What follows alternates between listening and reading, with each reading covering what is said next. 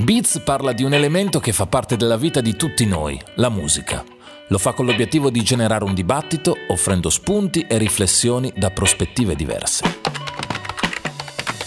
Per i più ottimisti coincide con il primo gelato, per i più rigorosi con il primo bagno. Ognuno di noi ha il suo modo per celebrare l'arrivo dell'estate, che porta con sé sempre un senso di liberazione che cancella i mesi precedenti, fa una sorta di, eh, di recap, di reset. Tutti vogliamo ottenere il massimo da quei mesi caldi e soprattutto da quei giorni, sempre pochi, di vacanze. Allora tutto deve essere perfetto, eh, deve essere perfetta la location, bisogna avere la compagnia giusta per trascorrere quei giorni e bisogna avere la musica giusta. E quando si parla di musica durante la stagione estiva, inevitabilmente si tira fuori quella parola, sì sì, proprio quella, tormentone, che poi ha un che anche di dispregiativo, non suona benissimo tormentone, però eh, in effetti i tormentoni fanno parte di tutte le nostre estati. E in queste puntate di Biz abbiamo capito fondamentalmente una cosa, che nella musica ci sono dei fenomeni che possono esplodere e accadere anche per caso. Poi però, se quel fenomeno si ripete, si ripete, si ripete nel tempo, allora la faccenda si fa meno romantica, vuol dire che c'è del metodo. In questa puntata di Biz capiremo come fa la discografia ogni anno a far sì che si verifichi il miracolo del tormentone. Quando si parla di musica estiva c'è sempre qualcuno pronto a dire beh, ma non è più come una volta, adesso i cantanti inseguono solo il successo, inseguono solo i numeri, tutti vogliono fare il tormentone. A parte che, se anche fosse vero, non ci vedrei nulla di male, comunque non è vero. Eh, il cosiddetto tormentone non è una scoperta recente di qualche discografico, ma arriva veramente da molto lontano. Non esiste una data ufficiale del primo tormentone, ma chi si occupa di musica concorda sul fatto che il primo tormentone sia stato un brano di Nico Fidenco intitolato Legata ad un granello di sabbia. Già il titolo evocava atmosfere estive e, e il testo era un po' la sintesi del relax estivo. Ti voglio cullare, cullare posandoti sull'onda del mare. Volete sapere di che anno stiamo parlando? millenovecentosessantuno, quindi sessanta anni fa. Eh, la storia del brano è abbastanza simpatica. Nico Fidenco presenta la canzone a Sanremo, viene scartata. La canzone però è lì, non sanno quando farla uscire, la mettono fuori sul mercato a giugno, un momento stranissimo per fare uscire musica, ma funziona. Funziona, diventa una grande canzone dell'estate e lì la discografia applica un tipico ragionamento industriale. Dice: se è successa una volta questa cosa, allora può succedere anche un'altra volta, anzi deve succedere, dobbiamo fare in modo che accada anche un'altra volta e un'altra volta ancora. E allora ecco che il tormentone è servito.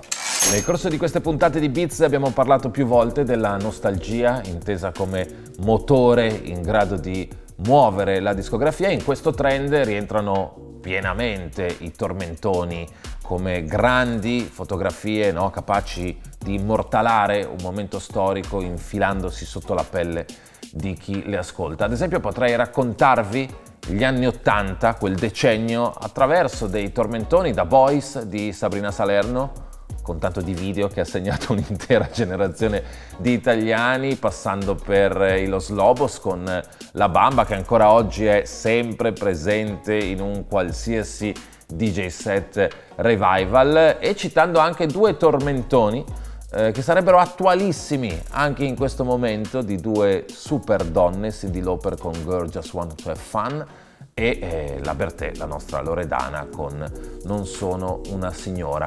Quattro canzoni che eh, raccontavano bene anche l'urgenza di, di festa, di leggerezza che quel decennio aveva. Saltando avanti di qualche decennio abbiamo invece il trionfo della canzone pop italiana, che dimentica i sintetizzatori degli anni ottanta, inserisce delle chitarre e arriva Mare e Mare di Luca Carboni, arriva Nord-Sud-Ovest-Est degli otto otto tre, Alex Britti con Solo una volta tutta la vita, cinquanta special dei Lunapop. E lo so che adesso starete dicendo quelle sì che erano grandi canzoni.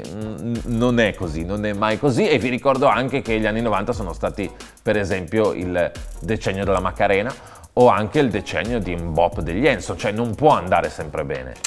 Anno dopo anno la discografia ha affinato il metodo per trovare il pezzo perfetto per ogni estate, anche se poi nulla di scientifico può esistere in questa materia. Esistono i trucchi del mestiere, piccole combinazioni che vengono leggermente modificate di stagione in stagione per cercare di assicurarsi appunto un nuovo tormentone estivo. Al centro c'è sempre il ritornello che deve incollarsi in testa al primo ascolto e poi deve rimanere lì come una sorta di cellula dormiente pronta a riattivarsi ad un accordo o ad una combinazione di parole. Se per esempio io vi dovessi dire eh, sole e cuore e eh, lo so che vi viene immediatamente la parola amore, ma anche se dovessi dirvi amore e, e vi viene capoeira. Questo è il ritornello, questo è quello che deve fare un grande ritornello di un tormentone estivo. Poi c'è la musica, ovviamente, abbiamo visto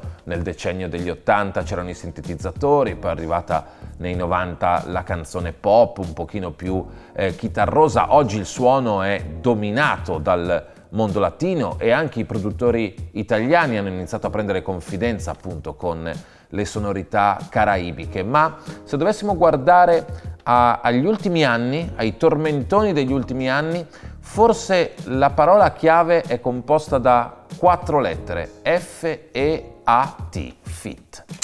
Da un po' di anni a questa parte i featuring, le collaborazioni sono diventati parte integrante della strategia di un artista o della strategia che una casa discografica o un management fa su un determinato artista. Le ragioni sono molteplici, alcune sono molto evidenti, mi viene da dire quasi aritmetiche, matematiche. Unisco due artisti, unisco due fanbase, creo un bacino d'utenza, un pubblico ampio al quale destinare poi il prodotto, il, il brano in questione, banalmente. Ci sono poi però anche dei motivi strategici, artistici.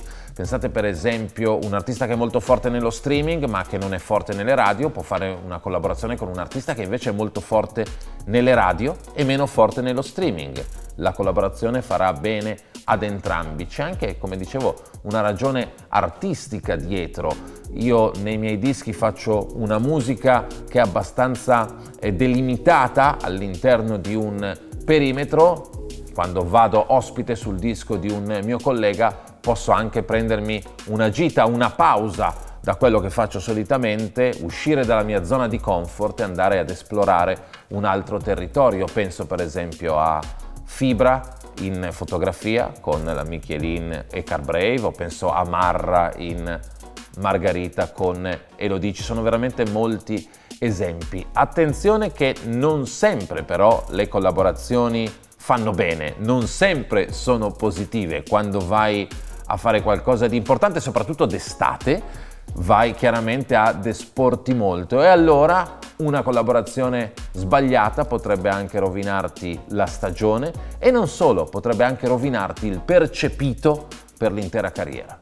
Abbiamo tutti la sensazione eh, che insomma ci siamo quasi, stiamo uscendo da quindici mesi difficilissimi, stiamo provando a rialzarci, stiamo provando finalmente a tornare a questa eh, normalità tanto attesa. La musica, come sempre, sottolinea i momenti della nostra vita e quindi ci saranno dei tormentoni estivi pronti a sottolineare questo ritorno alla libertà che in qualche modo sentiamo un pochino più vicino in, in questo periodo. Eh, i candidati al tormentone estivo ci sono, ci saranno sempre e, e sono un po' anche i soliti noti, da J-Ax a Fred De Palma, B B K, eh, Bunda Bash, Takagi K, tra tutti quelli che sto dimenticando, Rocco Hunt, Rocco Hunt che tra le altre cose a un anno di distanza sta spaccando anche in Francia dopo aver già spaccato in Spagna. Notate bene quindi quanto un tormentone estivo, che uno pensa sempre come un, un brano stagionale, possa invece essere molto lungo e possa diventare molto redditizio poi per l'artista e per la casa discografica. A differenza degli altri anni, credo che in questo duemilaventuno così particolare, appunto per i motivi che tutti noi conosciamo, un vincitore rispetto al tormentone estivo ci sia già. Sono due, è un fit Guarda caso. Con la Pesce e Di Martino hanno trionfato a Sanremo con musica leggerissima, trionferanno anche quest'estate perché il brano è stato in grado di leggere molto bene il presente e i nostri stati d'animo, ed è un brano che si completerà quando tutti lo balleranno, e noi ci auguriamo che possa essere quest'estate. B I Z è una produzione Dopcast.